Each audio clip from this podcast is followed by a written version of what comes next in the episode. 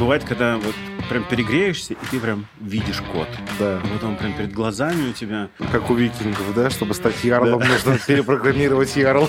Для меня учить язык программирования, значит, пойти в магазин, купить книжку. Пора слово микросервисы запретить. Кто починит больше багов, того возьмем на работу. Спустя год я прихожу и говорю, я сделал. Типа, а что, что сделал? Для меня это выглядит как компьютерная игра стратегия. Вот я бы не хотел в нее играть. Всем привет! В эфире подкаст «Айтишниками не рождаются» и его ведущий Беслан Курашов. Сегодня у меня в гостях Павел Щербинин, CTO в практикуме. Привет. Паш, привет. Спасибо, что пришел. Мне было приятно получить приглашение. Расскажи, пожалуйста, для аудитории, что такое CTO и что ты в практикуме, ну, на практике, в практикуме делаешь. Э, хорошо вопрос, что CTO. Мне, конечно, кто такой CTO, я в последнее время часто им задаюсь. И, ну, в практикуме это CTO, это человек, который полностью отвечает за всю техническую составляющую нашего проекта. Uh-huh. То есть, как наш сайт работает или не работает, э, где хранятся наши данные, э, как запускаются наши курсы и так далее. Все, все что связано с технической стороной, угу. это за все отвечаю я, чтобы оно работало стабильно и надежно. Вообще я для себя определяю последнее время как CTO э, и вообще, наверное, любой инженеринг-менеджер в IT э, занимается тем, что отвечает э, за качество, и в моем случае это качество там, тех технических решений, mm. которые мы делаем, и стабильность этих решений тоже часть качества, что оно там доступно 99-95% времени, к примеру. Какой SLA, кстати? Ну вот мы стремимся к 9.9.9.5. Красиво. Да, хотим 4 девятки, это такая наш э, big goal, угу. но вот сейчас выдерживаем в целом такое состояние. Я правильно понимаю, команда разработки тоже в э, твоем в, да, ну, да. внутри Ком- твоего контура. Да, команда разработки, команда инженеров поддержки, все, все у меня. А, и даже инженеры поддержки тоже у вас. Да. Мониторинги. Есть несколько линий поддержки. Есть первая линия, которая просто отвечает клиентам, есть третья линия, которая уже помогает технические вопросы системы решать. А, мониторинги, алертинги, в общем, да, это все ведение технического ну, персонала. И работа LMS тоже. Да, как она работает, как э, запускаются наши курсы, потому что у нас есть э, playground, где студент может пописать код, запустить его, э, посмотреть на результаты, там, поверстать в реальном времени, посмотреть на результат того, что он сверстал. И это все делает моя команда. Класс. Слушай, а вот э, так как у нас тоже есть самописная ЛМС, мне интересно, как у вас. А вот э, вы на ходу докидываете машинки и потом забираете их, когда пользователь не использует? Или у вас а, как-то по-другому это устроено? Мы сейчас практически все перевели на serverless. У нас осталось всего несколько несколько сервисов. На клиенте? Э, нет, э, имеется в виду serverless, это такая технология в облаке, угу. когда виртуальная машина поднимается под конкретный запрос. То есть в тот момент, когда студент написал код, нажал «выполнить его», а, в этот момент под него поднимается специальная маленькая виртуальная машинка, м-м. код выполняется, результат отправляется в браузер студенту, и машинка гасится. О, класс. Да, класс. поэтому мы ни за что лишнее не платим. У нас есть несколько сервисов, э, где вот мы пока в таком в полуручном режиме это делаем, но там сейчас есть у нас Kubernetes, он, в принципе, поддерживает автоскалабилити, поэтому там минимальная ручная а, работа, там просто есть запас машинок. Mm. Вот. Это только под те сервисы, где нам нужно какое-то продолжительное время хранить стейт студента. Например, mm. он поднял Джангу что-то в ней написал и хочет посмотреть, как страница отрендерится. То есть это не, не единичный запрос выполнить mm-hmm. кусочек кода, а это поднятый веб-сервер, на который, с которым он разрабатывает, что-то делает. Mm-hmm. Тогда это действительно там подниму, поднимается ну, долгосрочная виртуальная машина. Все остальное мы делаем на серверлесе. Круто, круто. Ну, наверное, это я имел в виду у нас, потому что у нас прям покупается машинка mm-hmm. новая, а потом мы гасим ее, когда перестали. Похоже, у вас так же. Только еще, еще быстрее, я так понимаю. Да, да. Окей. Супер, спасибо, что рассказал. А скажи, плиз, кем ты хотел стать в детстве? Что ты вообще о себе думал? Ты вот вырастешь и будешь? Э, в разные периоды времени было по-разному, конечно. Когда-то я хотел быть э, археологом, и даже потом... Исследовать легаси. Ну, местами, да, это реализовалось в таком виде, да. Э, но когда-то, не знаю, лет пять назад я в итоге себе купил даже металлоискатель и ходил по полям, какие-то манетки находил, пуговицы. Мне очень... По полям России? Да. Ну, у меня родители, у них как бы есть такая деревня. Это mm-hmm. Я вообще выходил в соседнее поле и находил там разные интересные предметы. Ну, мне, мне это очень нравится, какая-то такая вот связь с историей, с прошлым. То есть ты разное себе в детстве думал? Да, что-то еще было, сейчас, наверное, трудно вспомнить. Э, но мне, мне вообще всегда хорошо давалась э, математика и какие-то точные науки. И так сложилось, э, что я рос в небольшом подмосковном городе Ступино. Mm. В городе был один вуз. А, тогда он назывался МАТИ, сейчас они объединились, по-моему, с МАИ. И в ВУЗе было четыре кафедры. Вот. Э, это менеджмент. Никто до сих пор не знает, что это значит в этом ВУЗе. Надеюсь, что мои преподаватели не будут это слушать. Это обработка металлов давлением, что бы это ни значило, авиационные двигатели. И тогда это называлось, по-моему, АСО-ИУ, что-то типа такого, автоматизированная система обработки и управления информацией. Ну, в общем, это такой программист, да, да. если упростить. Угу. Вот. И это был такой, ну, самый... Э, это была кафедра с наибольшей потенцией будущее какое-то. Mm-hmm. И мои родители сказали, что, в общем, где-то, наверное, в классе в седьмом, когда я был, они сказали, ты будешь учиться на этой кафедре. Ага. А что вот. ты сам об этом думал? А, я не очень понимал, чем, собственно, это, это заниматься. В тот момент началась какие-то уроки информатики в школе, ну, вот такие вот самые простые. Наверное, мы больше в игры играли. Но мне было действительно интересно. Компьютер, прикольные штуки. Ну, а во что вы играли?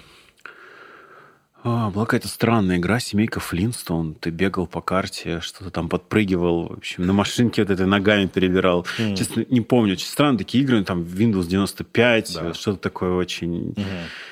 А, у тебя дома не было компьютера? Только в школе или был? Не было. И вот э, мама, за что ей, наверное, отдельно очень благодарен, э, много труда вложила, много колымила, чтобы в итоге мне вот в девятом классе, когда я пошел в девятый класс, купить компьютер. Мне родители запретили на нем играть.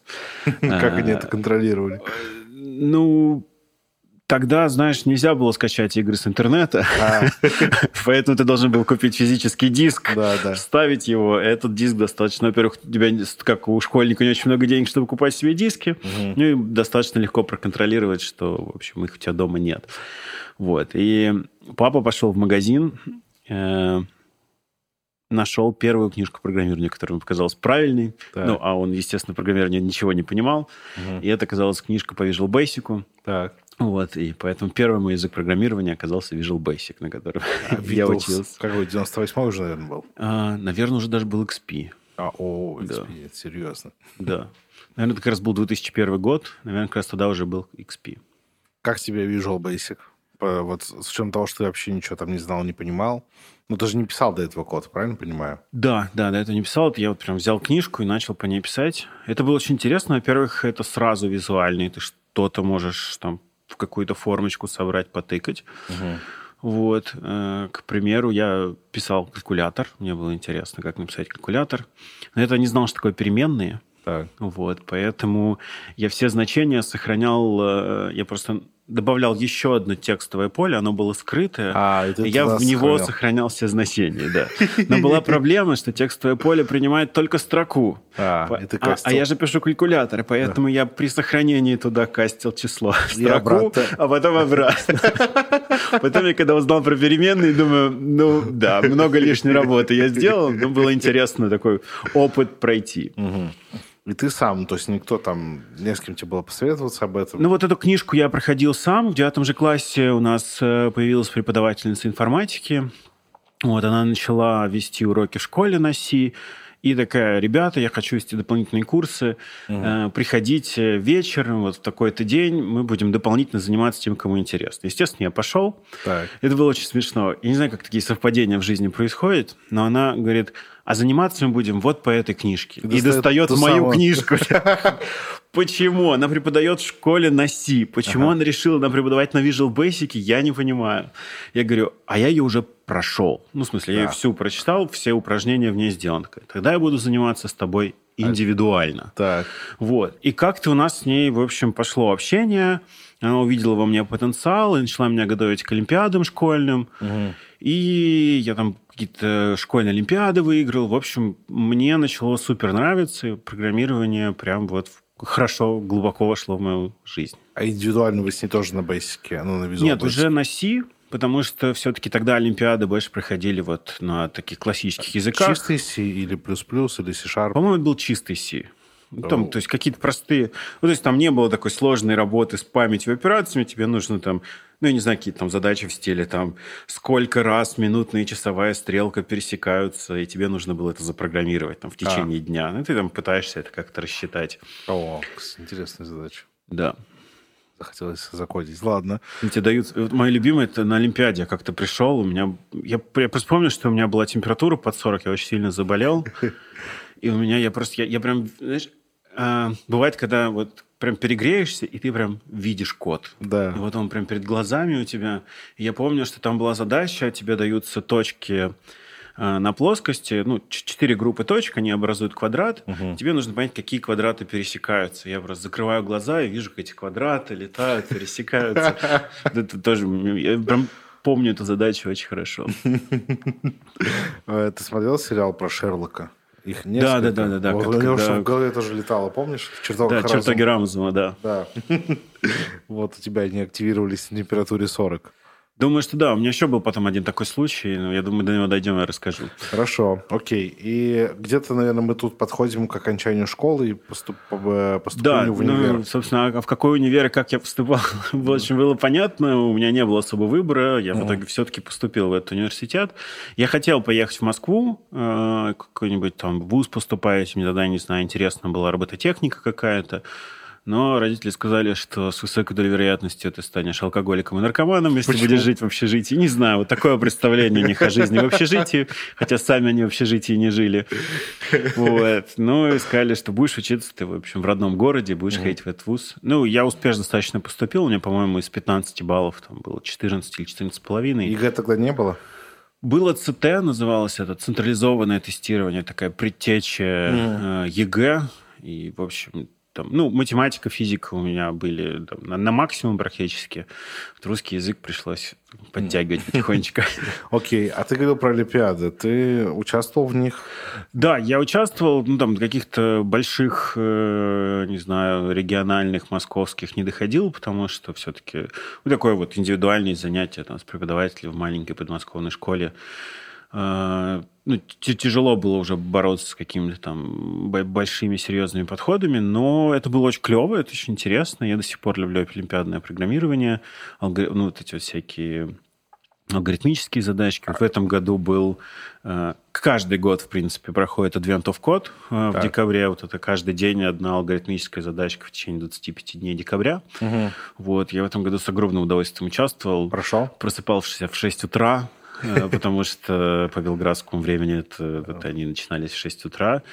И вот у нас в э, команде э, вот в команде практикума у нас, по-моему, человек 10 участвовал. В общем, я оказался лидером, очень этим горжусь. Yeah. И знаешь, это, это очень классно работает на команду, потому что я как CTO, наверное, day-to-day не пишу код. Ага. Ну, то есть я такой уже достаточно off-hands. И э, команда больше меня воспринимает как э, какого-то там менеджера. лидера, наставника, менеджера, да. И когда я им говорю, ребята, я вот могу вас в программировании уделать всех, такие, ну, Паш молодец. Это было очень важно. Как у викингов, да? Чтобы стать ярлом, да. нужно перепрограммировать ярл. Перепрограммировать хорошо звучит. Ты защищаешь титул просто каждый год. Пам-пам. А там язык э, нужно самому выбирать? Да, там любой язык. Там, в принципе, просто результаты вычислений загружаешь в платформу. На чем ты сейчас это делаешь? А, ну вот практикум пишет на питоне. У меня большого опыта на питоне не было. Я решил, чтобы вот лучше понимать, как это все устроено, писать на питоне. На питоне разрешал. Да. Круто. Да. Так, окей. Ты учился в универе. Было ли тебе легко или сложно? Вообще как? Ну... А, Так получилось, что я класса с девятого был еще вожатым в своей школе, ну, как-то мне хотелось что-то делать полезное. И та преподавательница, которая меня растила вот до выпуска из школы, она в этот момент ушла, и нужен был преподаватель информатики, и моя школа предложила мне, когда я поступил на первый курс университета, быть преподавателем информатики в моей же родной школе. О, прикол. То есть я, будучи на первом курсе, уже преподавал информатику. То есть ты был на один год старше самого старшего своего Ну, ученика? я, я преподавал, наверное, в седьмых-восьмых классах, А. поэтому там лет пять разница у нас все-таки была. Вот. И параллельно еще тоже, не знаю, какое-то стечение обстоятельств. Я видел, как в университет зашел человек, повесил на стену какое-то объявление. А, Я подошел, и это было объявление «Ищу разработчика». Так. Я единственный, кто сорвал эту бумажку. За мной зашел ректор, увидел объявление на стене и, сорв- и, ну, убрал его полностью. И я позвонил этому парню, говорю, чего, чего надо делать? Он такой, ну, мне там надо несколько сайтиков на PHP написать. Я такой, я могу. Так. И я прям стал уже сразу, практически с первого курса, как-то писать за деньги. В общем, это были мои первые деньги, я уже зарабатывал. Курсу к третьему, когда началось в институте уже нормальное программирование, такое более-менее серьезное, у меня уже был там трехлетний опыт э, профессиональной разработки. А нужно понимать, что у преподавателя в небольшом э, локальном городском вузе продакшн опыта приблизительно ноль. Ну, Да. да. И в целом на некоторых курсах выглядело это так, что преподаватель подходил ко мне, говорит, я сегодня даю домашку, расскажи, как ее решать. Вот, я ему рассказывал, как, как решать домашку, которую он собирается нам дать. Вот. И он давал Да. вам домашку. Он, он давал группе домашку, а меня отпускал домой, потому что, ну, в смысле, у меня был автомат. И, в принципе, у меня половина предметов в институте были автоматы. Круто. Э, Просто влетел на кураже. А ты э, про PHP сказал. Ты его где до этого учил? Или нигде? Э, Это очень забавно, да, как поменялся мир, потому что вот для меня учить язык программирования, значит пойти в магазин, купить книжку по PHP, вот, прочитать ее и, собственно, начать программировать. Вот это была какая-то книжка PHP 5 для профессионалов. Так. Вот, ну, что я же профессионал Профессионал, да. должен. Я, я так- такие книжки покупал. да. Вот. Но это было ужасно. Я просто... Вот эти вот первые три года я писал какие-то странные проекты вот там для этого человека. Потом я даже работал на газету «За рулем». Оу. Вот, писал им систему конкурсов для их газеты, где вот, ну, их читатели могут зайти на сайт и отправить ответ на какой-то конкурс. Это все собирается там, в простейшую базу данных. Мгм.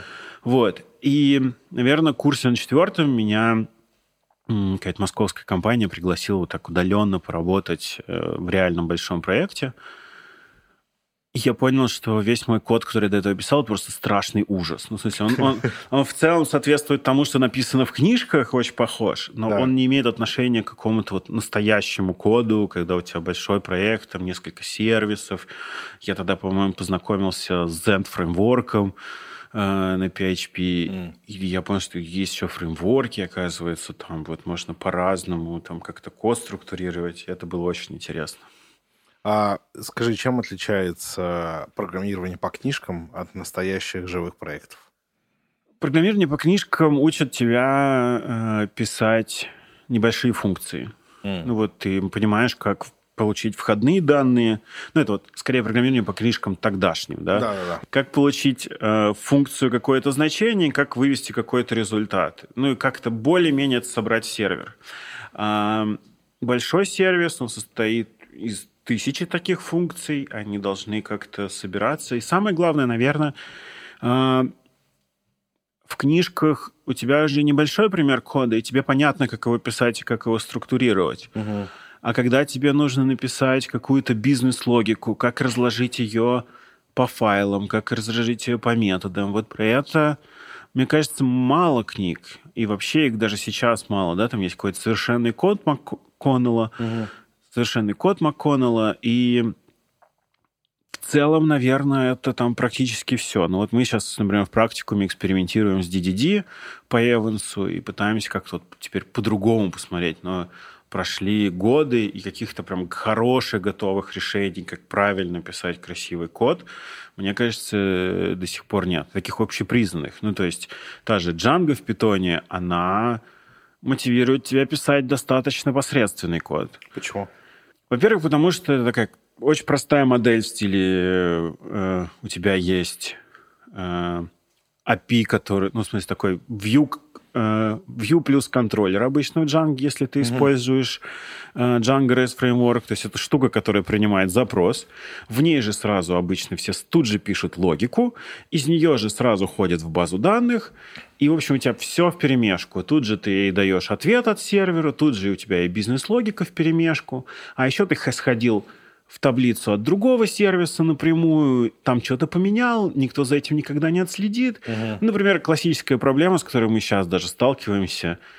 А, нам, например, когда мы открываем новый спринт на курсе, мы решили, что тебе хотим отправить e-mail. Так. А так получается, что спринт может открыться по нескольким причинам. Угу. В зависимости от времени, от ручного действия, еще от чего-то. Триггеры разные. Да, разные триггеры. И эти триггеры разбросаны по всему коду. То есть теперь нам нужно найти все возможные триггеры для этого mm. и, во, и везде отправить сообщение тебе. И ничего а. не пропустить. И, а, и это невероятно сложно. Вот сейчас как раз DDD помогает, Domain Driven Design, помогает нам структурировать код чуть лучше, чтобы момент открытия, чтобы не послужило триггером, угу. был в одном месте, и тогда мы точно знаем, вот, вот это место открывает спринт, и здесь мы отправим тебе email. А, понятно.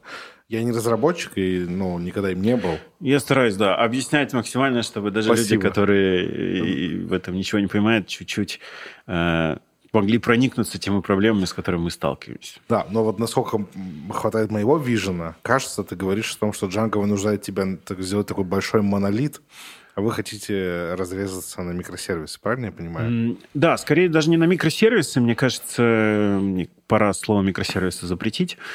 Вот, потому что... Запрещено. С этого дня никак нельзя. Паша запретил. Ну, потому что микросервисы более-менее актуальны для компаний там, достаточно крупных. А когда компания там, из 20-40 разработчиков начинает свой код пилить на маленькие микросервисы, они начинают бесконечно между собой общаться. Это на самом деле очень сложно поддерживать. То есть, mm. в принципе, там, для команды 40 человек нормально писать э, в одно, одно приложение на Django. Mm. В этом нет ничего страшного. Но просто правильнее разделить его там, на слои и на э, отдельные домены. И как-то их между собой изолировать. Ну, в смысле, э, платежка не должна сама ходить, э, э, например, проверять, запущен тот курс какой-то или нет. Ну, в смысле, у нее да. должен быть метод, которым она говорит, а он запущен или mm. нет. Она не должна лезть в базу и пытаться проверить это, mm-hmm. ну, потому что потом собрать обратно невозможно. Вот. Я понял. В чем проблема монолитной архитектуры? Основные. Как угу. да, их там на самом деле огромное количество. Мы сейчас не будем в это глубоко, мне да, кажется, погружаться. Времени не хватит. Тысячи статей про это написаны. Да. Но чаще всего ты приходишь к этому в тот момент, когда у тебя большая команда и э, люди делают похожие задачи, их код пересекается, им очень тяжело вместе писать код. Ну, то есть у них постоянно они Э, возникают конфликты соединения кода двух mm. команд. Второе, когда тебе нужно достаточно часто релизиться, но ты этого, ну, то есть выкатывать свой код э, да, в продакшн. Mm-hmm. но при этом ты зависишь там от нескольких других команд. Если вы, например, хотите раз в день релизиться, то у вас за день набирается там, десяток изменений. Uh-huh. И выкатывать за раз десяток изменений достаточно рискованно. Потому что, во-первых, если что-то пошло... Да, в пятницу вечером. Если что-то пошло не так, ты не знаешь, Э, чей комит все да, сломал. чей все сломал, тебе нужно все это расследовать заново. И если вы, конечно, поделились на отдельные сервисы, то вы, конечно, их по отдельности быстрее можете выкатывать. Mm. И не ждать там всех остальных. Это сокращает время, например, на тестирование. То есть протестировать весь практикум mm. занимает там часы. Это может быть даже дни. Mm-hmm. А если у тебя есть отдельный модуль, ты можешь этот модуль выкатить или там протестировать только его. Да, понятно. Спасибо.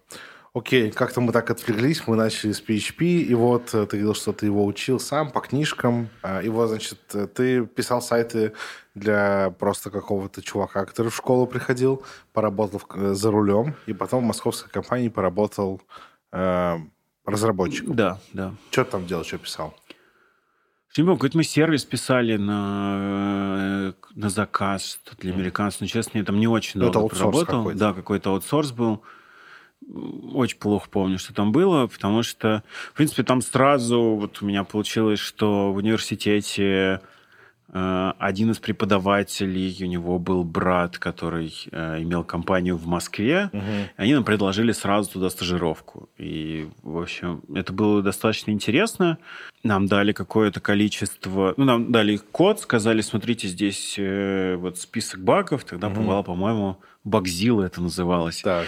И вот, типа, сколько сделаете, там, кто больше сделает, кто починит больше багов, того возьмем на работу. Голодные игры. Да, практически так. Причем это было на перле. Я на тот момент перл не знал. В общем, взял книжку, за неделю ее просто вот прочитал, такой, ну, вроде понятно. Ну, Я надеюсь, книжка такой была перл для профессионалов. Конечно, да. Э, и десяток багов там за неделю пофиксил. Я сказал, о, отлично, ты нам подходишь. В общем, я к нему устроился, Эм, совмещал с учебой, это уже, ну, уже пятый курс, там достаточно все просто было, уже там подготовка диплома. Э, по-моему, два дня я ездил в московский офис, там, три дня работал угу. из дома. Э, достаточно быстро стал ну, там, полноценным разработчиком. В принципе, никто на меня не воспринимал как джуна. Вот, и через год, по-моему, или полтора уже был лидером команды, вот таким тим-лидом. Угу. По-моему, еще через э, год после этого стал уже руководителем подразделения разработки в этой компании. Круто. А там чем вы занимались, что вы писали? Мы автоматизировали Росздравнадзор. Рос, что надзор? Росздравнадзор. А, здрав. Это компания, которая занимается лицензированием лекарственных средств всех. Угу. Еще много чем, я уже, к сожалению, сплом... Ну, в общем, в принципе, вот все, все лицензирование медоборудования, вот угу. это все. Что у вас были них... БДшки с лекарствами и оборудованием? Да, в основном, да. И было очень много регионов. Эти регионы отчитывались перед э, центральным подразделением. Вот мы все это собирали соединяли в какую-то одну базу данных и агрегированный отчет показывали. Такая распределенная Excel, если прям грубо. Да, я понял, кажется. А какой это был год, ну, примерно? Э, это был 2009-2012. Блокчейн тогда еще не хайповал, да? Э, тогда нет, да. Было много же разговоров, о блокчейн в медицине. У, а. Я потом поработал в блокчейне, О, мы давай. дойдем еще до этого. Давай, хорошо, так. Эм, ты стал там руководителем подразделения разработки. Да. Что дальше? Э, ну и дальше мне, естественно, стало скучно. Ну, в общем, а там, а там компания, которая в целом занимается только формированием отчетов. Угу. Ну, вот, в общем, ты собираешь данные, формируешь отчет, это очень становится скучно. А, мы написали там псевдо свой Excel, какие-то даже вычисления по этим табличкам. Mm. Местами забавно сталкиваться, конечно, э, с госуправлением в стиле, когда ты говоришь, ну вот это поле, оно э, нарастающий итог по году. Так. Говоришь, и мы решили сами, ну, как бы мы же программисты, мы говорим, мы-то запрограммируем вам, что здесь все автоматически будет считаться. Угу. Выкатерили релиз, к нам прибегают разгневанный заказчик, говорит, вы что натворили? Так. Говорим, да вот же, поле, оно, нам нужно сделать редактируемое. Ну, в смысле? Ну, в смысле? Это же нарастающий итог. Сделайте поле редактируемым, пожалуйста. Понятно? В общем, да, ваше право, как, как хотите. Вот. И поэтому мы, да, и, инициатива убивается на корню. Да, понятно. Ну, а что непонятно? Может, там у них это другая функция была? Да, да, наверняка. Не такая, как у вас. Ну, в общем, мы старались не лезть лезть туда там, глубже. В общем, делали то, что просили, и это было достаточно интересно. У нас были аналитики, которые писали ТЗ по ГОСТу. Это прям монструозные документы. Но ты знаешь, это был лучший период, наверное, в моей жизни с точки зрения программиста. Почему? А, потому что у меня было супер подробное ОПЗ, описание постановки задачи, это там 150 листов документ, но тебе практически не нужно думать. То есть у тебя расписано, где какие поля, как данные куда попадают, какие данные должны быть на форме, в каком порядке, где расположены, что куда сохранить. И ты просто бездумная машина, которая вот этот вот 150-страничный документ переводит mm. в программный в код. код. Да. да. Ну, то есть это очень просто, ты сидишь, программируешь, в общем.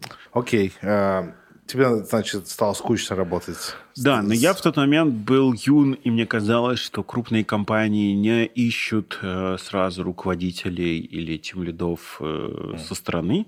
Угу. Они выращивают своих. Почему-то я был в этом абсолютно уверен. Так. И я искал, начал искать себе позицию именно разработчика. То есть угу. я почему-то не искал себе позицию тем лида. Э, прошел несколько собеседований, достаточно успешно. Перечитал книжку перл для профессионалов. Версия 2. Да, их как раз было две, да, для профессионалов э, средненьких и для профессионалов настоящих. Вот. В принципе, в Перле вот две книжки эти читаются, и можно уже достаточно уверенно программировать. Вот. Э, нашел пару вакансий очень интересных, и в какой-то момент в итоге решил пойти в Mail.ru Group. Uh-huh. Вот. Какую команду внутри Mail.ru? Это были медиапроекты. Mm. Вот это вот новости Mail.ru, дети, леди, хай-тек. Вот это все, то, что, что на главной живет в Да, вот этот вот большой, да, блок. Mm. И там много-много проектов. И мне сказали, слушай, вот на всех этих проектах есть э, комментарии. Практически mm. у каждого второго проекта есть форум. Сейчас это очень непонятно написано, очень как бы плохо совместимо, и практически на каждом проекте какое-то свое решение. А давай ты напишешь единую систему, которая будет интегрироваться во все эти проекты. Звучит, кстати, супер. Звучит супер. Тогда был популярен Discuss. Uh-huh. Mail не хотел использовать там сторонние иностранные решения. Напишем свое.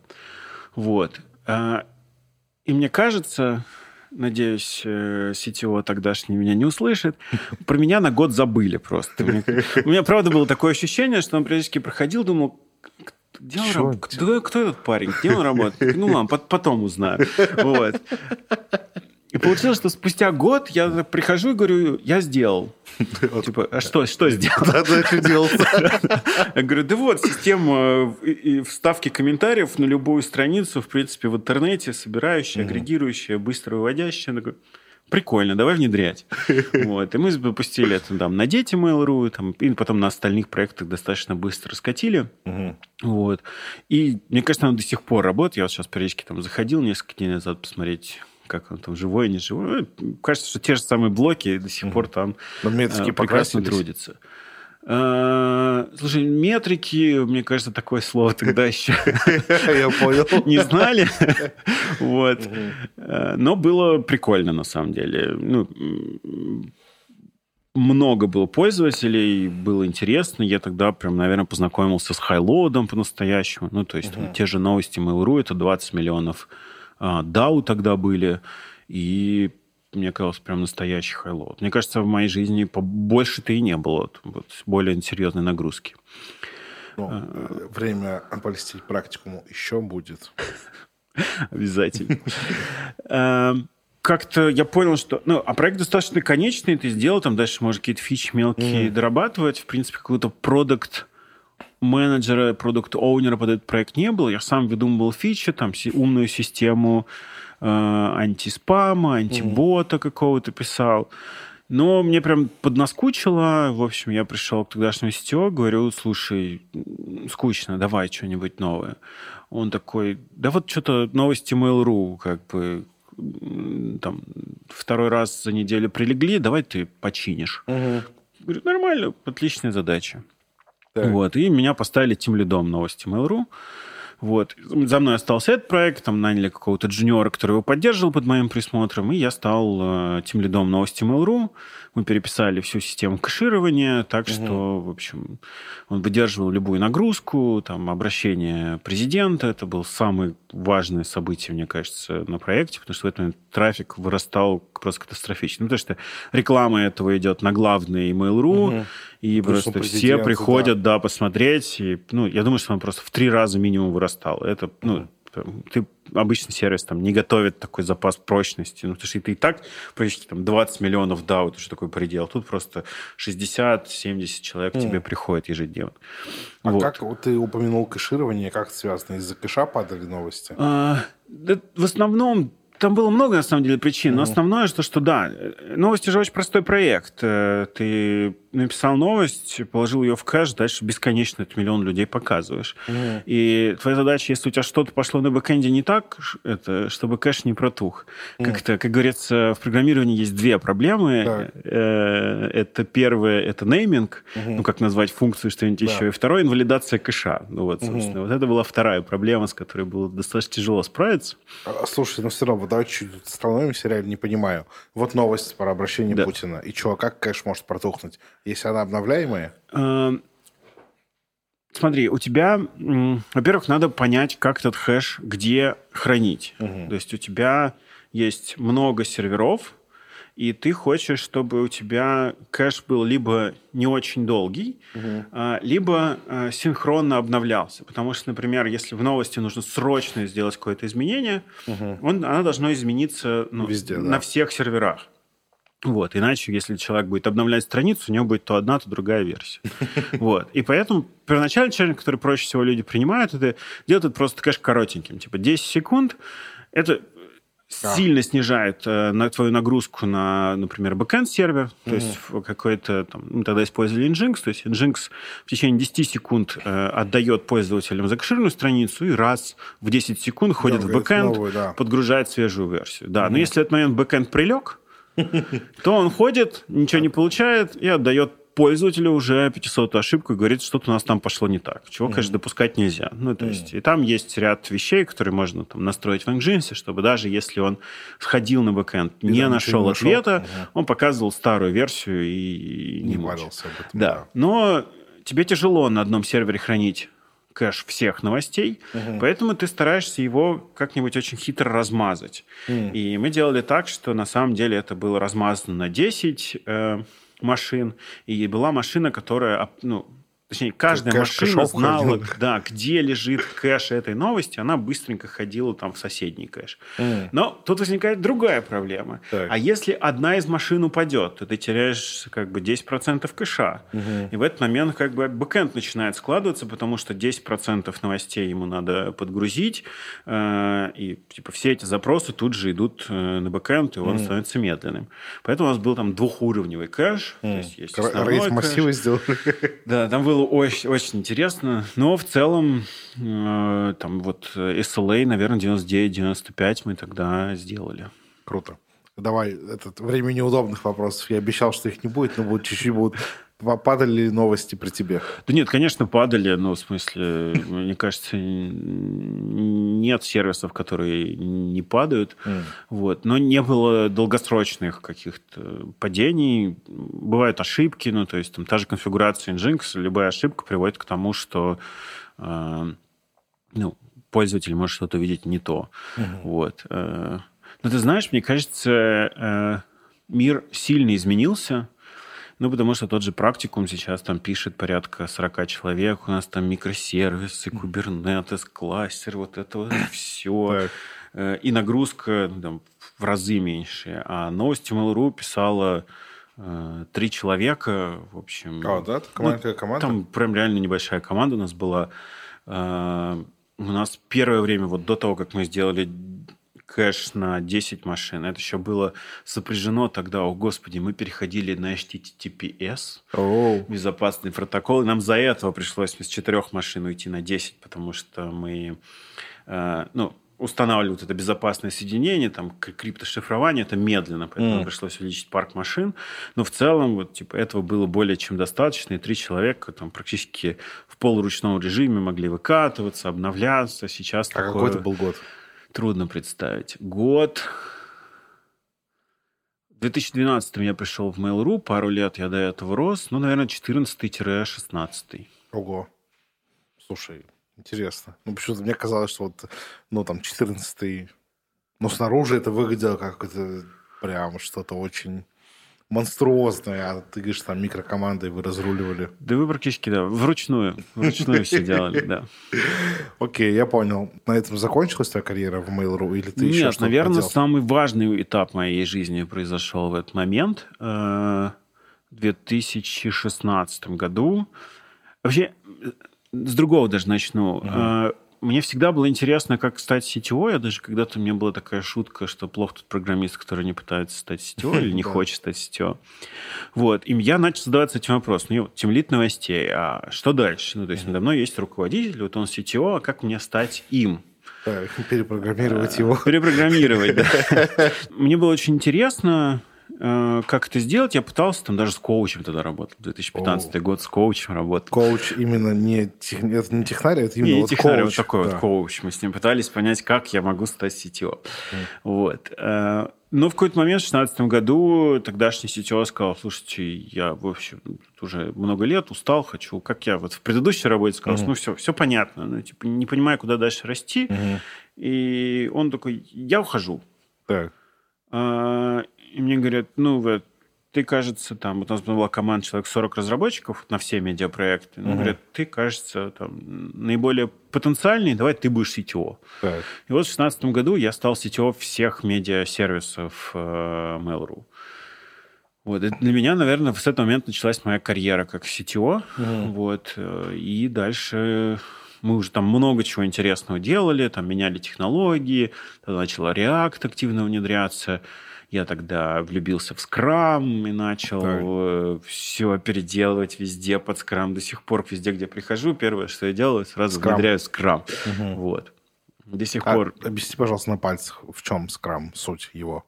Ух, на пальце, наверное, не объяснишь. Я, мне кажется, у меня есть несколько лекций на YouTube, можно найти.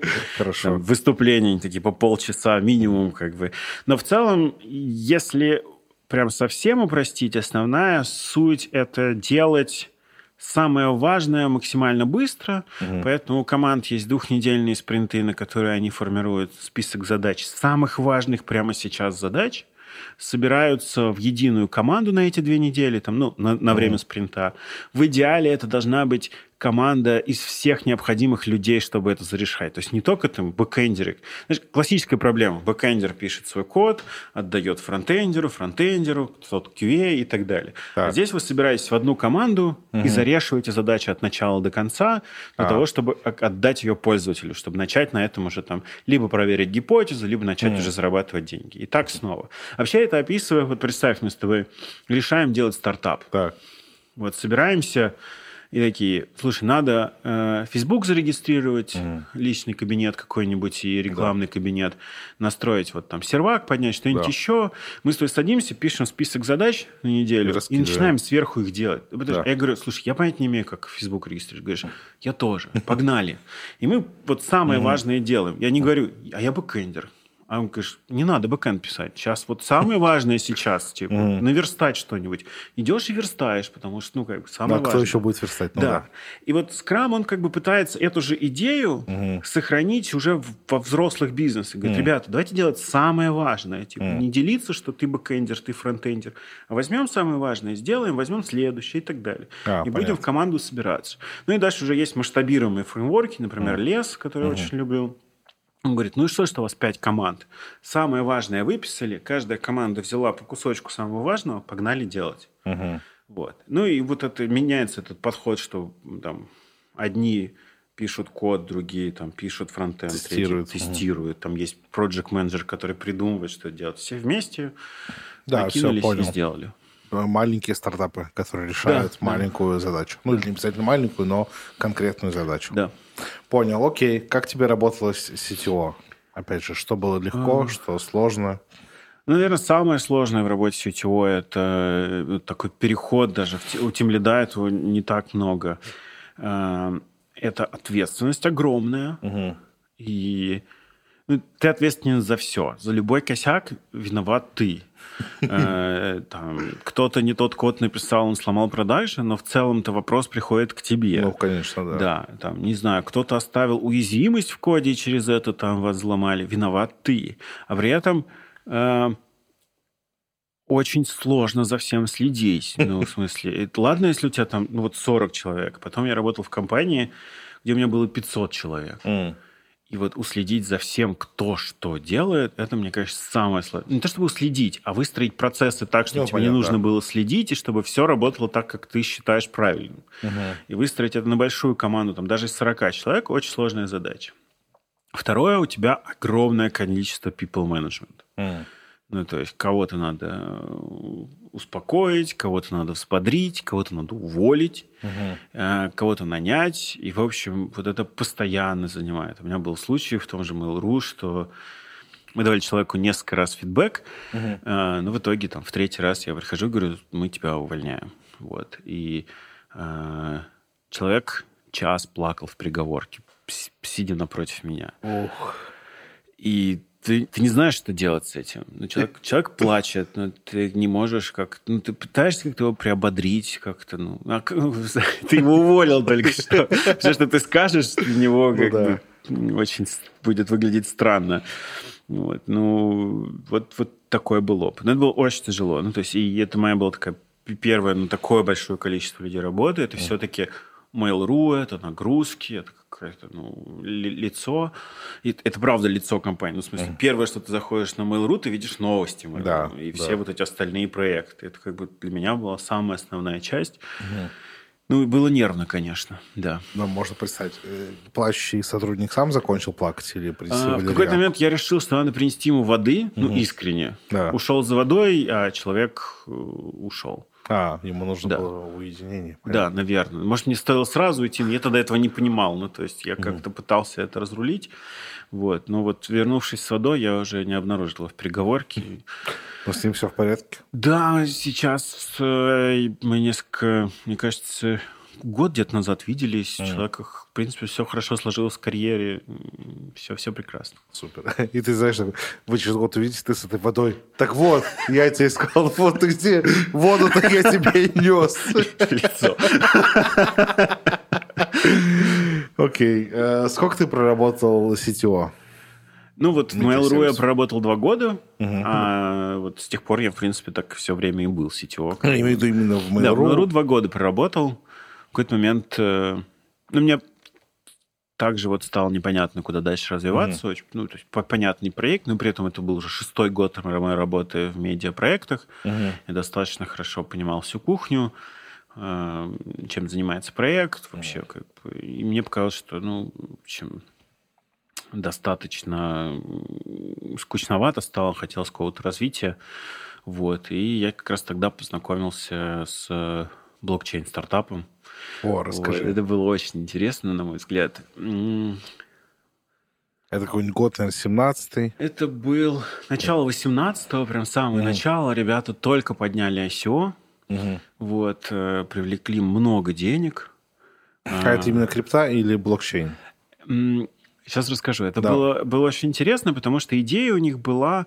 А это, это на самом деле э, те же основатели, что и основатели Инстамарта, а ныне Сбермаркета. Угу. Это важно, потому что я потом продолжил с ними работать уже в Сбермаркете. Э, и они привлекли деньги под, э, под идею э, делать аналог, наверное, вот Сбермаркета, но на блокчейне. На самом деле идея, на мой взгляд, очень клевая. Mm. Когда ты пытаешься соединить точки продажи какие-то, причем fulfill, даже не fulfillment центры, а просто точки выдачи, пикап-поинты. Uh, и огромное количество поставщиков, и постараться между ними выстроить прямую связь. То mm. есть я прямо за какие-то токены покупаю Кока-Колу, ну, баночку Кока-Колы прямо у, у производителя. А дальше есть цепочка, которая это каким-то образом до меня доставляет, угу. и мы все друг другу доверяем за счет того, что блокчейн. Вот. Мы начали эту идею как бы штурмить, как ее реализовывать, и в какой-то момент э, поняли, что ну, ни один современный блокчейн нормально эту, ну, таких объемах э, не может решить. Угу. И у нас был консультант, он говорит, вообще я вынашиваю идею вот э, такого блокчейна, который сможет подобные задачи на масштабирование решать. И мы решили пивотнуться в этот момент. Да. А, подожди, давай тут немножко остановимся. Ага. Блокчейн, как я его понимаю по-своему, я никогда его с ним не сталкивался в плане разработки. Для меня это просто, по сути, такой блокнотик, где ты просто не можешь подменить запись, потому что они да. друг на друга все ссылаются, и тебе просто очень дорого будет стоить подмена. Да, да я не очень понимаю, ну, как раз-таки вот как блокчейн может переваривать огромный объем, что он потом становится просто гигантским. Ты где это все будешь хранить? А, в, в этом нет проблемы на самом деле. Ну, хранишь ты это распределенно там где-то на угу. выделенных серверах. На самом деле, смотри, у тебя есть несколько подходов. Да. А, классический биткоин работает по принципу uh, proof of work. Угу. И тебе нужно совершить определенное количество работы, чтобы угадать там какое-то ну, плюс-минус рандомное число, угу. и ты этим доказываешь, э, что ты не подменил цепочку перед тобой, mm. ну, то есть огромное количество вычислений. Поэтому mm-hmm. там за это, условно, не любят э, биткоин. Но есть да. другие способы подтверждения, например, proof of stake. Ты говоришь, ребята, я кладу 100 миллионов долларов угу. на то, что я не буду врать. Так. И вы собираетесь кучу, у вас таких 100 человек. И ты говоришь, если кто-то докажет, что я в своих вычислениях соврал, вот миллион долларов. Ну, или там 100 миллионов И долларов. вы друг друга все проверяете. Да. И это такой proof of stake. Но при этом тебе не нужно, чтобы весь мир за тобой перепроверял. У тебя вот вас очень ограниченное количество человек. Ты можешь не проверять. Хочешь проверяешь, хочешь не проверяешь. Ну вот ты проверил, поймал его на, на вранье, как бы с Получил него кэш. огромный штраф. Да. Поэтому нет никому смысла э, обманывать. Вот. И за счет этого ты также можешь, например, историю хранить не на всех машинах, как биткоин хранит на каждой машине полную историю этого леджера, а ты можешь хранить там на 10 машинах. Говорит, ребята, вы ответственны за хранение. Я с любого из вас могу запросить историю или с двух и сравнить, если они разойдутся, вы все пла- вы оба платите условно. Почему оба? Ну, не оба, наверное, кто-то да. один. Тебе надо одного выбрать, Да. собрать с остальных статистику и сказать, кто, кто врет. Да, да. Да, есть вероятность, что эти 10 богатых людей в итоге договорятся и да. там подменили все. Ну, вроде как э, достаточно дорого такое провернуть. Каждый из них заинтересован, чтобы это не произошло. Например, ты... Ну, то есть, что, что, что мы пытались сделать, практически вот как я описал, да, мы говорили, что у нас есть хранилище, за которое отвечают э, разные узлы, и мы говорим, что вот мы с тобой компания, которая хочет заключить договор, ты у себя узел ставишь, и я у себя узел ставлю. И вот у нас как бы доказательство того, ну, еще несколько человек, которые нас проверяющие. Вот у нас доказательство того, что мы друг другу не врем. Ага, и я правильно понимаю, вы пошли пивотиться не с самим, э, не с самим магазином, а с технологией или нет? А, Мы пивотнулись вот полностью, мы отказались от идеи делать магазин, в смысле отложили ее на долгое будущее а, и решили делать именно вот технологию блокчейна, которая будет масштабируемая э, до Который выдержит бесконечности. себе, по сути, этот... Ну, практически забыл. любую нагрузку. Да, забыл слово. Озон – это Яндекс.Маркет, это Marketplace. Mar- Да. Marketplace, да. Любой маркетплейс может выдержать. Да, Да, в принципе, кажется, технологически у нас это практически получилось, но при этом мы не смогли, наверное, найти в этом правильную бизнес-модель и как-то это продать рынку и найти там, дальнейших инвесторов. Ну, потому что деньги на таких проектах не имеют свойства кончаться, и очень постоянно нужно искать тех, кто будет в это дальше продвигать. Э, Ну, тогда, наверное, был такой некоторый упадок вот этой вот хайпа блокчейна, и мы не привлекли следующий раунд инвестиций. И, ну, в общем, комп- там Да, понятно. разошлись. Пришлось, да. да, закрыться. А вот давай немного, смотри, если неудобно, не отвечаю, можем это пропустить. Ну вот давай, вообще ты видел э, проекты на блокчейне, которые взлетели, кроме спекулятивных торгов криптовалютами? А, Было несколько интересных проектов, э, на мой взгляд. Э, Тот же Hyperledger пытался это делать. И, насколько я знаю, Майерск, вот это вот перевозки Мгм, да. большие грузовые, они что-то там делают, потому что им очень важно быстро договариваться. Был еще один очень интересный проект, сейчас попробую объяснить. Делал, по-моему, S7 с Альфой. Вот в России это был прям реальный проект. Не знаю, они его так, по-моему, закрыли, но как идея было очень прикольно. А, Смотри, для того, чтобы а, мне, как Паше Щербинину, продавать билеты S7, я должен S7 гарантировать, что билеты, которые я говорю, что я выкупаю для своего клиента, а, я смогу ему потом за них заплатить. Я должен дать ему банковскую гарантию. Да. Банковская гарантия в целом выдается раз в месяц, поэтому если я собираюсь месяц продавать билеты, я должен на своем счету заморозить вот этот объем денег, а он огромный. Ну, Да, то есть, понятно. Если я большая компания, продаю много билетов, как, не знаю, какой-нибудь Aviasales, на тебе за партнерство с Aviasales. Aviasales, пожалуйста, занесите нам уже за интеграцию. Спасибо. Вот. Но если много продаешь, то тебе нужно ну, в бизнесе захолдировать огромную кучу денег на месяц. Так. чтобы дать банковскую гарантию, что ты потом S7 заплатишь за те билеты, которые ты выкупил. Да, понятно. Еще куча других компаний. Вот. И почему-то банк не может это делать быстро. Я не очень понимаю, почему так устроено в банке, но ты можешь построить доверенную блокчейн-систему для более быстрой отчетности, которая скажет, а прямо сейчас, условно, вот сегодня на счету будет достаточно денег на те билеты, которые я продам сегодня. М, Им удалось это типа сократить халдирование с месяца до буквально там одного дня. А, понятно. да. И это типа, высвобождает супер кучу денег. прорывная штука. Да. Ну, то есть это вот доверие. То есть вот есть три стороны, как бы одна компания, другая, третья. Они такие, а правда деньги есть? И банк говорит, вот я на Леджере написал, да, деньги есть, подписался своей цифровой подписью. Держи, mm. все. Дальше mm. любой может это проверить. О, прикольно. Ну, то есть что-то есть, но...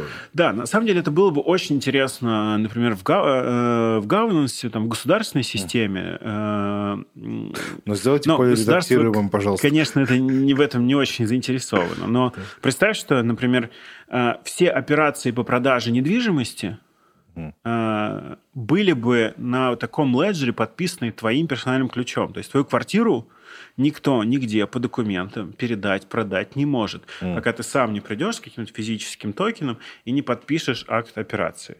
Вот. Если этого нет, то, в общем, следить э, за большой системой невозможно. Либо да, там понятно. целевое расходование средств. Ты точно можешь посмотреть, откуда, с какого счета деньги перешли, куда они были потрачены и так далее. Ну, да, проследить каждую копейку. То есть, например, в блокчейне, э, в том же биткоине, ты можешь проследить любую монету, кто ее отминтил, условно, угу. кому передал, от кого кому она ушла и так далее. Есть, да, понятно. Абсолютная прозрачность. Да, это я понимаю, почему так работает. Окей, хорошо. Давай возвращаемся. Вот ты поработал там. Ты там тоже был CTO. Да. Какая у тебя была команда? Там была небольшая команда, по-моему, человек 15 у нас было. В... Uh-huh. Нет, наверное, человек 20-30 было в пике. А, но было очень клево. Это была, не знаю, это была самая атмосферная команда, потому что у меня вообще такой местами бывает жесткий юмор с подколом. Так.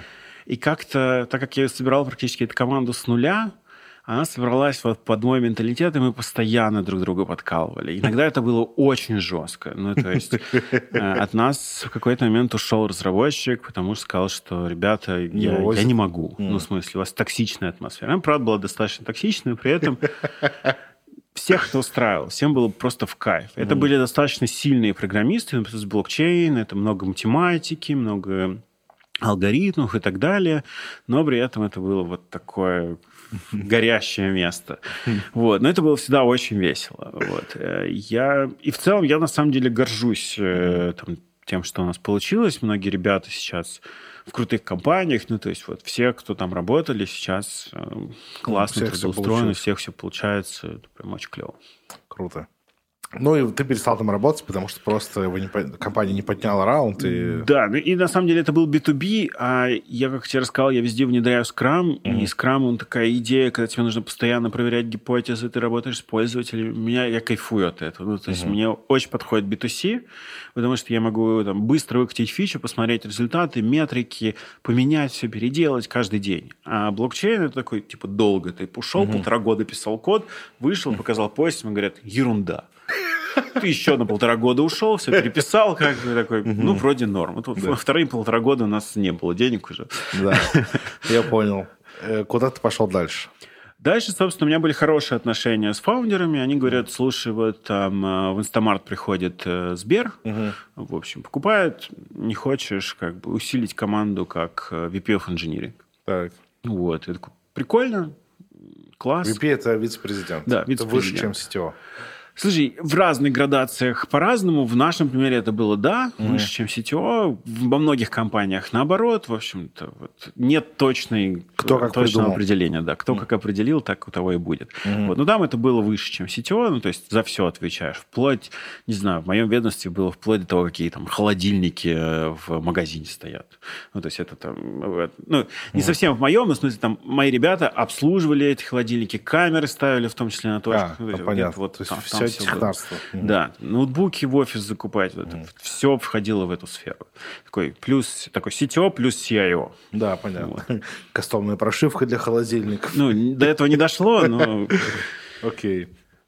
Это вот там у тебя была команда 500 Там в итоге человек. мы выросли до команды в 500 человек. Вот за год я вырастил команду с 30 до 560, когда я уходил. Угу. А, ну, это же было необходимо, это не просто по приколу сделал. Я говорил, что на некоторые вопросы не буду отвечать. Да нет, конечно, это была необходимость, потому что бизнес ну, супер рос. Это был 2020 год, когда я туда пришел, и это ковид, и ну, это просто ежедневное X10 по, mm-hmm. по трафику, потому что люди дома, им нужно заказывать продукты. Mm-hmm. И это был ну, фантастический год. Мы ну, просто горизонтально, ну, в смысле, нет, как то экспоненциально, да, да экспоненциально mm. росли. Это было очень клево. Это, ну, я, для меня это феноменальный опыт. Это просто каждый день растешь, и ты все обновляешь. Сервера mm. тебе не хватает, типа, мощностей. База данных начинает тормозить, ничего не лезет. Ты вот постоянно бежишь. Mm. А это, кажется, вот тогда, если я не ошибаюсь, ковид, я с удивлением обнаружил, что Сбер всех обогнал по онлайн-продажам и доставкам. А, я думаю, что да, но мы за 2020 год выросли там больше, чем в 10 раз. Ну, это было, да, очень-очень клево. Я просто помню какой-то рейтинг с деньгами. Я-то, я, обнаруж... я ожидал увидеть там наверху Яндекс и Деливери, а там внезапно Сбер. А, нет, Сбермаркет, да, сильно обгонял, и, по-моему, даже сейчас всех обгоняют именно в доставке FMCG-продуктов. Угу. А, вот, э, это прям то, что а, нам удалось захватить. На самом деле, других-то на тот момент больших конкурентов не было, потому что лавка появилась, ну, плюс-минус в этот момент она работала немножко в другом сегменте. Ну, лавка про другое, да. Да, и а таких доставок прямо с полок магазинов, чем занимался Сбермаркет, mm. такого было очень мало. Были, по-моему, ребята iGoods. Mm-hmm. Вот, э, ну, им, наверное, не хватило где-то инвестиций для, для такого же, типа, быстрого и бурного роста, ну, потому что это же все-таки во многом, типа, строится за счет много маркетинга, много привлечения, у тебя растет пользовательская uh-huh. база за счет этого. То есть маржинальность такого, маржинальность такого бизнеса, она не очень большая. Да, понятно. Вот, и ты реально прибыль не можешь стать только на, на очень большом объемах, объеме. Да, да, ну, то есть в объемах там, целой страны, типа России, это, mm. конечно же, потен, ну, потенциал такого проекта огромный. Mm. Вот, например, запускать такое в Белграде ну, вряд ли кто-то стал. Хотя вот аналоги лавки здесь работают, но вот таких больших доставок нет. Угу. А утконос? Uh, утконос доставлял не из магазинов, а, а из своих свое, сторов. Свое, да. да, и они в какой-то момент проиграли эту гонку за счет того, что не смогли масштабировать э, склады. Mm. Ну, то есть есть ограничения то есть, на скорость роста со складов, э, и, к сожалению, вот они, мне кажется, с этим не справились. Понятно. Еще про ленту, но мы сейчас уйдем, э, да, там да, лента, да. утконос. Там... Ну, они же потом объединились, да, но, в общем, да. у них что-то что тоже не получилось. Угу. Ну и, наверное, успех, там, мой вклад просто в Сбермаркет. Это, безусловно, главный фактор. Э, расскажи, каково вообще работалось с такой, во-первых, огромной командой и с тем, что постоянно все меняется. Это, понимаете, самое такая была быстрая Это работа. были супер стрессовые полтора года, которые я там работал. Ну, mm-hmm. мне кажется, самые стрессовые в моей жизни. Потому что, ну, во-первых, было много нестабильности в системе. Ну, то есть, то есть система, которая была написана под одни э, объемы заказов, там, mm-hmm. команды в 20 человек, э, превратилась в систему, которая выросла по объему заказов в десятки раз. Команда выросла в десятки раз. А при этом там, ну, какие-то... Э, ошибки, неработки, они остались, и ты вот с этим легаси продолжаешь, пытаешься быстро бежать. А ты хотел быть археологом. Да, да, да. Но это скорее не археолог, а такой, знаешь, такой плуг, который за тобой. Ты пытаешься бежать, а за тобой плуг, который все это в землю вспахивает. Ну, тяжело с ним бежать. Вот. И, ну, было в, в момент вообще вот этого вот ковида, ну, было много нестабильности сервиса. В общем, я спал на, на телефоне, ну, потому что если что-то происходит, чтобы ты сразу проснулся, пошел что-то чинить. Угу. Вот. Ну и не все нам да, удалось, наверное, своевременно поправить, но это был такой хоро- хороший опыт и, наверное, поменял э, мои приоритеты в том, вот, с чего правильно начинать. Ну, а, то есть мне казалось, что главное... Тогда мне казалось, что главное это делать бизнес. Угу. Ну, то есть вот бизнес нужна новая фича, надо быстрее делать новую фичу. Э, возможно, и я сейчас в этом более уверен, что стоило остановиться и типа отцепить плуг, mm. вот, как и уже без него бежать. Но вот тогда мне не хватило, наверное, этого опыта, этого а знания. плуг был нужен бизнесу, поэтому его тащили? Ну, конечно. Ну, то есть у тебя, не знаю, там, система загрузки. Ну, то есть ты же начинаешь как маленький бизнес, mm. и ты приходишь, например, к крупному поставщику и говоришь, давайте мы с вами интегрируемся. А он такой, ну вот Excel-ка, там что-то она обновляется раз в неделю, бери, делай с ней что хочешь. Ты пытаешься эту Excel парсить. Да, когда ты уже большой Сбермаркет, ты говоришь, вот формат, угу. который теперь вы с вами интегрируете. Но у тебя же на начале-то таких да. интеграций 20 штук, и они каждый день ломаются, и ты пытаешься их как-то собрать угу. в единую систему. А представь, у тебя же это же ритейл, гроссери, и у тебя очень много продуктов одинаковых. Ну, mm. все продают молоко домик в деревне. Да. Вот. Но каждого это в их учетной системе заведено по-своему. Да, Дай да. бог, если у них есть артикулы, и ты можешь как-то по артикулам пометчить. А килограмм картошки и килограмм картошки в другом магазине никак не мэчатся. И угу. вот у тебя там алгоритмы, которые пытаются понять, чтобы у тебя не 150 тысяч одинаковых наименований было, да, да. да, а хотя бы какое-то понятное, разумное количество. Ой, жесткая задача, мне аж больно стало. Я понимаю, да. А да, там и... же еще э, разный процент жирности чего-то там, чуть-чуть разные объемы, вкус. И у тебя бизнес состоит из двух больших частей. У тебя же есть процесс заказа товара, угу. ну, то есть пользовательская часть, и у тебя огромный бэк-офис. Угу. Ну, то есть это же тысячи курьеров, это там автомобильная маршрутизация. То есть там и, идея была в том, что нужно, чтобы один э, автокурьер э, за раз развез 10 заказов. За датчиками вояжера. Да, тебе нужно это все собрать в нужное время. Угу. А, смотри, у тебя в чем проблема в этот момент возникает? Любой системный сбой приводит к остановке сборки, ну, потому что они же собирают по приложению. Если mm. у тебя приложение не работает 5 минут, 5 минут никто не собирает. Mm. Это и, очень много. А количество заказов у них за это время только выросло. Угу. И ты как бы восстанавливаешь систему, но у них раш начинается. У тебя поехали все доставки и так далее. И это Ох. Безумная задача. Безумная. Знаешь, вот ты все это рассказываешь, и для меня это выглядит как компьютерная игра стратегия, и вот я бы не хотел в нее играть. Ну, да, да.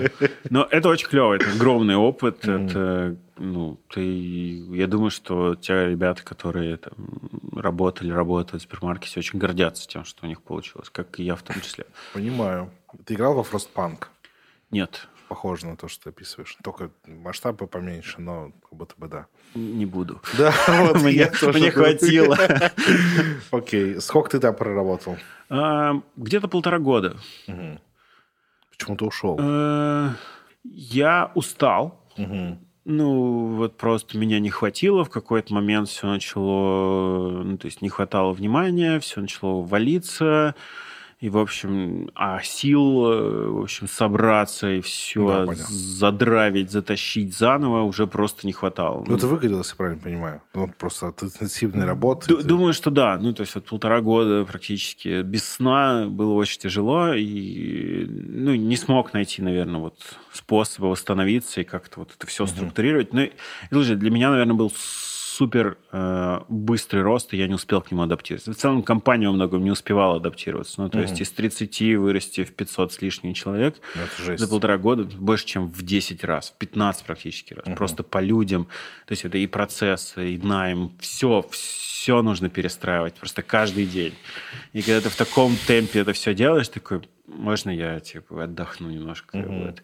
И я когда туда ушел, несколько месяцев вообще даже ничего не рассматривал, ни с кем не общался. Я просто вот отдыхал, занимался своими делами, там восстанавливался. Просто пытался типа по кайфу жить. И я правильно понимаю, после этого ты вышел в практику? А, да, у меня было много интересных собеседований. Я на самом деле очень кайфанул в тот момент, ходя, ход... когда ходил по собеседованиям. Uh-huh. Э, было очень много интересных компаний, у меня какие-то принципы, как выбирать компанию. Ну, то есть после такого опыта, конечно, предложений у меня было очень много, и мне было интересно, как там правильно выбрать компанию, как найти себя вообще. Ну, то есть mm-hmm. мне казалось, что, может быть, пора э, двигаться там из CTO, там, в SEO, в CPO, куда-то mm-hmm. вот эти направления, какие даже предложения такие были. Вот, мой любимый вопрос был. На самом деле, то я очень благодарен э, Сбермаркету. Большой привет передаю Асану Курмангужину. Э, на самом деле, безумно благодарен. Очень много меня научил, очень много вещей. Я до сих пор вот говорю, типа, вот в Сбермаркете было вот, вот это вот было лучше. Твоя любимая бывшая, я так понимаю. Да, да, да, да, да. Вот, например, э, мой главный вопрос был ко всем, типа, какие у вас три ключевые метрики? И ты понимаешь, что, типа, SEO многих компаний не могут на это ответить. Mm. А в Сбермаркете Мне кажется, каждый сборщик знал, какие ключевые метрики. Но я до сих пор помню. Я может, не уверен, что могу рассказывать. Я прям до сих пор помню. Mm-hmm. Меня вот в любой момент спроси, я тебя назову. Как бы, потом, можем вне эфира я могу тебе их рассказать. Вот. Э, и это безумно важно. То есть, когда у тебя компания, она такая выровненная, и все понимают, ради чего вы работаете, mm-hmm. какая у вас общая цель. Куда и все это, идут. Типа очень круто, да. Mm-hmm. Прям очень вдохновляет. Я прям вот отказывал компаниям, которые, типа, когда SEO говорит, э, ну, наверное, продажи. Говорю, а в чем? Ну, типа, как, как вы их сменяете? Он такой, ну, не знаю, там, финансист, наверное, как. Я такой, ладно, спасибо. Наверное, наверное, не стоит нам продолжать, как бы. Вот, это было очень забавно, да. Вот, у меня был феноменальный опыт собеседования в расскажи. Очень, мне очень понравилось. Это, у них очень много кейсов, mm-hmm. вот этих вот построенных по принципу пирамиды Минта. Uh-huh. То есть ты раскладываешь на разные... То есть вот, говорят, такая вот задача, а ты должен мне посмотреть с этой стороны, с этой стороны, с этой стороны, и каждый усилочек еще с трех сторон, например, посмотреть.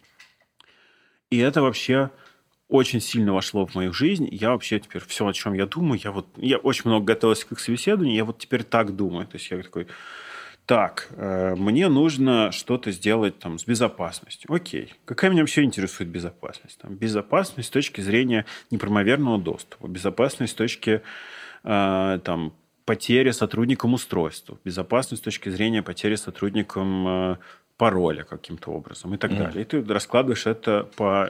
Ну, достаточно классическое системное мышление, и оно вроде такое очень понятное, никакого rocket science. Но ты привыкаешь думать именно вот так вот все очень аккуратно раскладывая, расписав все на бумажке и так далее. У тебя все это собирается в какую-то кучу, и ты такой, о, очень понятно, что делать, какие следующие шаги. Ты скачал книжку «Пирамида Минта для профессионалов» или как это работает? Как ну, ты этим проникся? Слушай, нет, ну просто тебе говорят, что смотри, интервью будут вот в таком формате, вот это кейсы, вот почитай несколько примеров, угу. и дальше ты начинаешь это гуглить, эти кейсов э, сотни в интернете, есть сообщества, которые решают, придумывают кейсы, решают эти кейсы, есть тренера по подготовке к кейс-интервью, к вот таким вот, mm. там, очень много, и ты начинаешь их просто решать, и это как-то прям вот приходит в твою жизнь. Это менеджерское все, да? Я правильно понимаю? Это не важно, где применять. Это просто способ решения задач. Вот перед mm. тобой есть задача, не знаю, покрасить стену. А чтобы покрасить стену, что тебе нужно сделать? А. И ты раскладываешь это на какие-то этапы. Каждый, каждый из этих этапов раскладываешь на какие-то задачи, что по этому поводу нужно сделать. В принципе, простой project management, ничего сверхъестественного. Угу. Но ты какие-то базовые вещи так не делаешь, и во многом так и не думаешь. Ну, то mm. есть вот если бы мы сейчас с тобой сели, ты говоришь, расскажи про, свою, про свой жизненный опыт. Я говорю, смотри, я могу рассказать про свой жизненный опыт с точки зрения своей карьеры, с точки зрения, например, э, своих философских изысканий, могу uh-huh. сказать э, с точки зрения мест, где я жил. Uh-huh. И дальше каждый из этих пунктов еще разложить на несколько пунктов. Да. Да. И также ты решаешь задачу. Ну, там, uh-huh. не знаю, там, у меня на интервью была какая-то очень клевая задача, посчитай, сколько в какой-то там... Ну, я не помню там подробности, я mm-hmm. не думаю, что это какой-то секрет. Ну, типа, э, сколько нужно и что нужно сделать, чтобы в 2030 году в штате Делавер все автомобили имели... Э, чтобы ты на любом расстоянии мог доехать до следующей, э, как называется, электрозаправки. Зарядки. Электрозарядки. Угу. И вот ты такой, так, а давайте прикинем, сколько это должно быть, сколько человек ездит до дома, давайте рассмотрим это с точки зрения вообще экологической безопасности. И вот так mm. вот все раскладываешь, очень прикольно. О, слушай, да, правда, классно. Да, Посмотри, даже... пару кейсов, вот просто решение выглядит очень клево. Такой, а пришли почему мне я... Хорошо. Ага. Но почему я этого раньше не делал? Угу. О, прикольно, спасибо. У меня было какое-то продолжительное отношение в собеседованиях с Яндексом. Я смотрел один проект, другой. Мне где-то не хватало, казалось, что масштаба. Э, где-то мы вот как-то не находили общего языка с командой. Как-то вот мы долго с ними общались. В какой-то момент один мой знакомый говорит, слушай, я знаю, что ты ищешь работу, вот у меня знакомый работает в Яндекс Практикуме, может, созвонитесь? Угу. Такой, я говорю, я уже с Яндексом общаюсь, уже там близок к оферу, там в другой проект. Говорит, ну просто созвонись. И мы тогда созвонились э, э, с Андреем Заикой. И мы два часа проболтали. Вот О. просто про бизнес, про какое-то понимание, про, про дух э, образования. Он там занимался детской математикой. Э, у нас был такой проект. И это было как-то... Ну, мы, в общем, произошел матч. И, в общем, у нас просто следующее собеседование уже с Мишей Яновичем, собственно, тогда он был э, SEO практикума. И там мы тоже прям вот часа на полтора очень как-то понимая, что нам очень близки идеи, про которые мы говорим, про будущее образование, про важность э, самоопределения, важность человеку э, иметь... Э, ну, какой-то выбор в жизни, возможность сменить работу, Мгм. легкое самоопределение. И, в общем, мы очень быстро пришли прям к оферу, и там ребята из другого отдела Янус такой, типа, В смысле, вы да? похитили человека просто нам после всех этапов. Но в итоге, да, мы, я вышел в практику. Понял. Слушай, классно. Ну, так приятно, когда случается матч. Да, да. А ты про Мишу сказал, что он был тогда SEO практикум, а сейчас он кто? А, Тоже, тоже SEO практикума. Ну, Миш тогда был э, CEO российского Да. пракtikума, А, и в какой-то момент он ушел, да, в, э, в USA, заняв как бы вот позицию в э, США и сконцентрировался прямо на этом. А потом э, э, уже там, международный, ну, не CEO, наверное, правильно, CPO, да, Мгм. CEO там был Илья Залеский, если остается, собственно, вот, а Миша вот был CPO сперва США, а сейчас все там международного направления. Мгм. Окей, понял. И ты вот э, с тех пор так вот в практикуме и... Да, мне прям как-то супер зашло. Э, э, Мне очень нравится дух, очень нравится команда. Э, Наверное, это такой, знаешь, случай, когда тебе не нужно постоянно где-то давить, продавливать там свои решения. Ты говоришь, и даже удивляешься, да, типа, ты о чем-то думаешь, а на следующий день тебе кто-то говорит, слушай, а давай вот это делай. Такой, а, я вчера об этом, ну, такой, ладно, да, Да, классная идея, давай. Вот. И это очень много, и оно очень легко входит. Как бы, там, в какой-то момент говорю, ребята, давайте парное программирование попробуем. Ну, типа, полезная практика, я считаю ее типа, очень эффективной. И сейчас пол команды, я думаю, что больше пол команды вот, часто программирует в паре. Ну, то есть это О, прям вот прижилось. Мгм. Я думаю, что мы вот прям один из тех примеров, когда парное программирование прям реально в компании работает. Мгм. Вот. И это было, типа, супер легко. Я в какой-то момент, ребят, давайте скрам попробуем. Тогда там был там, сложный процесс. М, Он был, наверное, а- осму- а, ну, а- а, имел причины, почему он был именно выстроен так. Давайте попробуем скрам. Просто говорю, давайте на тренинг сходим. Да. И после тренинга все такие, вау, это то, что нам нужно. И мы просто с, ну, такие, с Нового года мы Скрам. все процессы по-новому. Мы просто вот делаем скрам. Мы прям запустили с Нового года скрам, и он в целом классно зашел. А, Я получаю много там, позитивного фидбэка, что ну, типа, стало лучше, больше производства, ну, в смысле, больше мы кода делаем, более важного делаем, чем вот, ну, того, что хотелось бы именно делать. Оно не затягивается во времени и так далее. Круто, круто. Как будто бы мы добрались до сегодняшнего дня в твоей истории. Да, Да, и это отличная точка, чтобы перейти к следующим блокам. Во-первых, спасибо, что рассказал. Это реально была увлекательная история. И на твоей истории про Сбер, этот, как он, забыл название. супермаркет. Да, ну, Да. да, про... устал даже я. Хотя я, я не работал, но я такой, уф, тяжело, реально устал. Классная история, вдохновляющая, правда, как-то люблю увлеченных людей. Спасибо. Я, я думаю, что Сбермаркет э, и люди, которые там есть, э, напишут э, не одну книгу про эту историю. Вот, потому что ну, там было очень много чего, и много было хороших, плохих решений, клевых лидерских вещей. Это прям, ну, а, мне кажется, в России мало таких примеров бизнесов, которые росли более чем в 10 раз за год, причем, ну, достаточно хорошей базы. Ну, то есть это не из, не из одного клиента в 10, а Мгм. это типа из тысяч, сотен тысяч, в десятки миллионов. Мгм. Это очень, о- уникальный кейс. Да, супер. Окей, давай начнем, перейдем к следующим блокам. Начнем с, для тебя с самого простого. К тебе пришел человек, говорит, я хочу вкатиться в IT.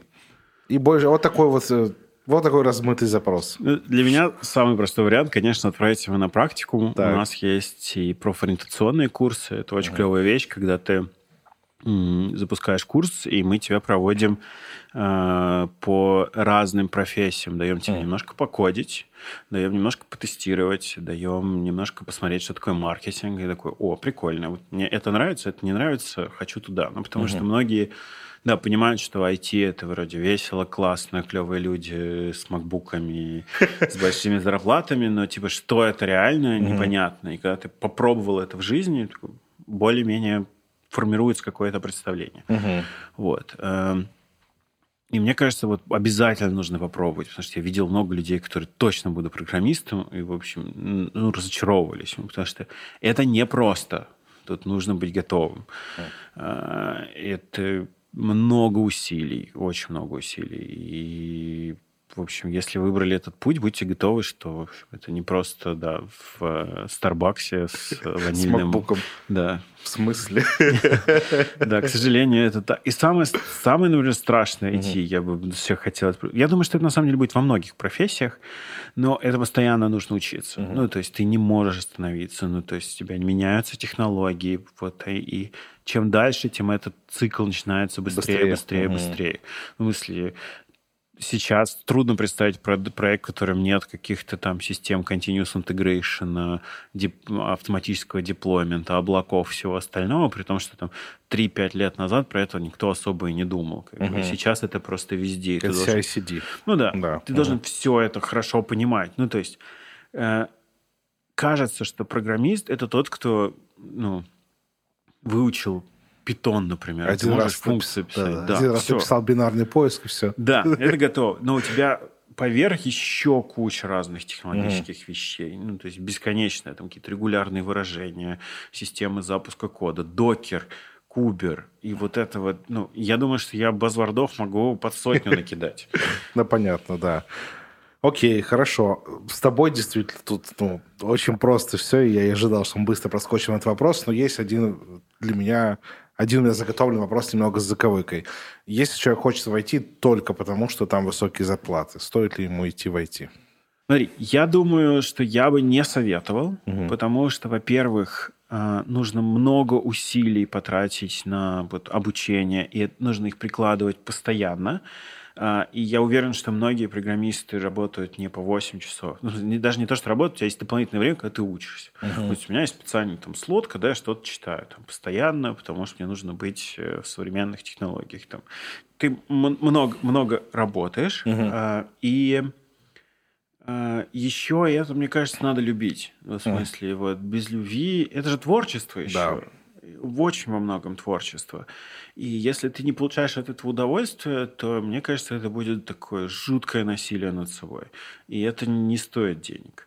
Э, лучше заниматься тем, может быть, это не за много денег, но заниматься тем, что тебе реально в кайф. Понял. Это и был суть вопроса, да. Спасибо. Э, это, ну, но попробовать точно стоит, потому что конечно. если не попробуешь, не поймешь, в кайф тебе или нет. Да, да, конечно. Окей, я про то, что, допустим, попробовал и понял, что, ну, ну, тяжело идет. Ну, вот, да, и мы в этой точке. Окей. Хорошо, спасибо. И теперь давай перейдем к следующему блоку. Значит, это вот дела настоящих дней, то, что происходит прямо сейчас. Большие языковые модели врываются в нашу жизнь. Microsoft э, анонсировал новую версию поиска Bing, который за тебя агрегирует результаты, показывает. Чат GPT может за, за тебя решать простенькие тестовые в компанию. Что ты думаешь о угрозе нейронок к, применительно к профессиям в IT? Ну, во-первых, я абсолютно в восторге от происходящего. Угу. Я, видимо, жуткий футурист, и мне очень нравится то, что происходит. Мне тоже, кстати, я понимаю. Я каждый день пользуюсь чат. Mm, ну, что ты делаешь? Есть, э, слушай, какие-то простые вещи, мне нужно что-то быстренько пресечить. Угу. Э, я вот э, буквально вчера выступал с докладом, и какие-то буллет-поинты мне помогал делать чат GPT. О, правда? Смысле, да. Ну, у меня есть какие-то мысли, они mm. у меня не сформулированы. Я говорю, слушай, а накидай буллет-поинтов. И он их формулирует, говорит, так, это мне подходит, это не подходит, да, а вот про это я бы хотел рассказать, и разложил немножко мое сознание. Uh-huh. Я код с помощью его пишу, реально. Uh-huh. Ну, в смысле, это реально быстрее. То есть uh-huh. у меня в редакторе Copilot, uh-huh. ну, то есть, который помогает мне э, дописывать какие-то вещи. Ну, то есть экономит, я думаю, что 30% моего кодинг-тайма угу. точно. То есть мне не нужно об этом думать. Нужно написать какую-то функцию про библиотек, которая не работала, и там не хочу сейчас лезть в документацию, разбираться. Я просто закидываю это в чат GPT. Вот мне сегодня нужно было там, найти все методы в определенном объекте, в общем, попарсить файлы. Я такой, mm. я минут 20 буду вспоминать, как парсить файлы и искать в них методы. Так. Окей, чат GPT, напиши мне кусочек кода. Он написал с ошибками. В общем, я его скопировал в редактор, mm. э, взял Copilot. Э, ну, я вижу, где ошибки, я там быстренько... Мне кажется, один из главных навыков, кстати, программиста – это быстро Э, искать баги, ну, угу. быстро пробегаться по коду и понимать, где может быть не так, там, угу. где-то добавить отладочную информацию. Такой, о, здесь ошибка. И я начинаю писать, там, и уже Copilot мне предлагает там какие-то отладочную информацию вывести, какие, угу. как, как здесь поправить на лучший вариант. В общем, у меня задача заняла минут 15, наверное. Вот самостоятельно я бы часа два точно убил. Угу. Вот, ну, это типа супер сокращает мою работу. Вот. И многие беспокоят. У меня есть коллега, который, ну, прям искренне испытывает страх угу. от своей работы, ну, в смысле, от того, как? что его заменят роботы, вот-вот. Угу. Но мне кажется, этого не произойдет. Смотри, давай представим там 40 лет назад, да, вот эти большие мейнфреймы, ну, там, может быть, чуть больше лет назад, да, и люди... Э, Оператор проты... ЭВМ. Да, операторы ВВМ или те, кто протыкают дырочки в больших перфокартах, ага. что-то делают. Им на смену приходят языки программирования уже такие, ну, высокого уровня. Угу. Вот. И программистов стало только больше в да. этот момент. Да? Угу. У тебя потом приходят на смену, да, были языки, да, низкого, наверное, уровня, там, C, да, да, вот это, а потом а языки высокого уровня, угу. да, какие-то уже там Visual Basic, там C++, э, то есть, ну, кто-то уже может интерфейсы писать. программистов опять становится больше, то есть, становится а. еще более доступно. Вот. Потом следующий уровень, мне кажется, это фреймворки появляются. Там Django, Rails и все остальные. И тебе, тебе все, еще больше, но у тебя больше объектов автоматизации происходит. И сейчас придет чат GPT, который поможет создавать какие-то системы. Ну, да, это про программирование остановимся. Uh-huh. Там, как это поменяет вообще мир, мне трудно представить. Но действительно будет гораздо проще писать код. Угу. Больше людей смогут легче войти в IT. Так. А, и их нужно будет еще больше, потому что областей, которые ты благодаря этому гораздо дешевле сможешь mm. автоматизировать, станет еще больше. А, о, вот это понял тебя, да. Ну, представь, вот, э, там, не знаю, что меня в, э, в Сербии может немножко удивлять, там, да, отсутствие госуслуг и mm вот эти мои документы. Да. Но э, теперь это себе может позволить, в принципе, любая типа страна. Даже ну... Сербия. Ну нет, и нет, имел в виду, конечно. Ну, в смысле, это, это, реализовать такой проект теперь становится гораздо проще. Тебе не нужна тысяча дорогих э, супер как бы квалифицированных программистов. Да, понятно. Теперь уже тебе достаточно типа 10 суперквалифицированных и человек 100, который умеет пользоваться чат GPT. И вот угу. ты уже умеешь автоматизировать как бы большую систему. И это просто будет приходить больше, больше везде. А вообще я верю, что, в общем, как рано или поздно роботы смогут э, э, обеспечивать человека всем необходимым, и человек сможет заниматься только тем, чем ему нравится, будь то работа, не работа, не знаю, творчество, все что угодно. То есть уже сейчас же много экспериментов по поводу того, что безусловный базовый доход. Угу. И я думаю, что дальше это просто будет больше. То есть сейчас ВВП в мире настолько растет значительно, что в целом ну, э, государственные системы могут людей обеспечивать всем необходимым. Mm. А дальше давайте им реализовываться. Звучит утопично. Но классно. Ну, это интересно, как эксперименты, можно было бы об этом Я поговорить. бы хотел в этом пожить, точно. Да. Я бы хотел об этом сейчас поговорить, но мы уйдем тогда надолго еще. Можем отдельный выпуск про это записать. Да. А у тебя есть э, как-то э, как это, Patreon или что сейчас там есть на замену, когда у тебя есть а, за дополнительную плату э, дополнительный, дополнительный выпуск. Это можно записать такое. Я думаю, что с этого стоит начать. Это будет мое начало к безусловному базовому доходу. Да. Хотя, он, хотя он уже условный. Ну ладно. Ну почему? Э, на большинстве этих платформ люди просто подписываются, и там рекуррентные платежи, ну, так да. что... Я забываю. Я... Половина из них, да, не отпишется, так что в целом это будет безусловный доход. А ты играл в Detroit Become Human? Конечно, да. Прекрас, прекрасная игра.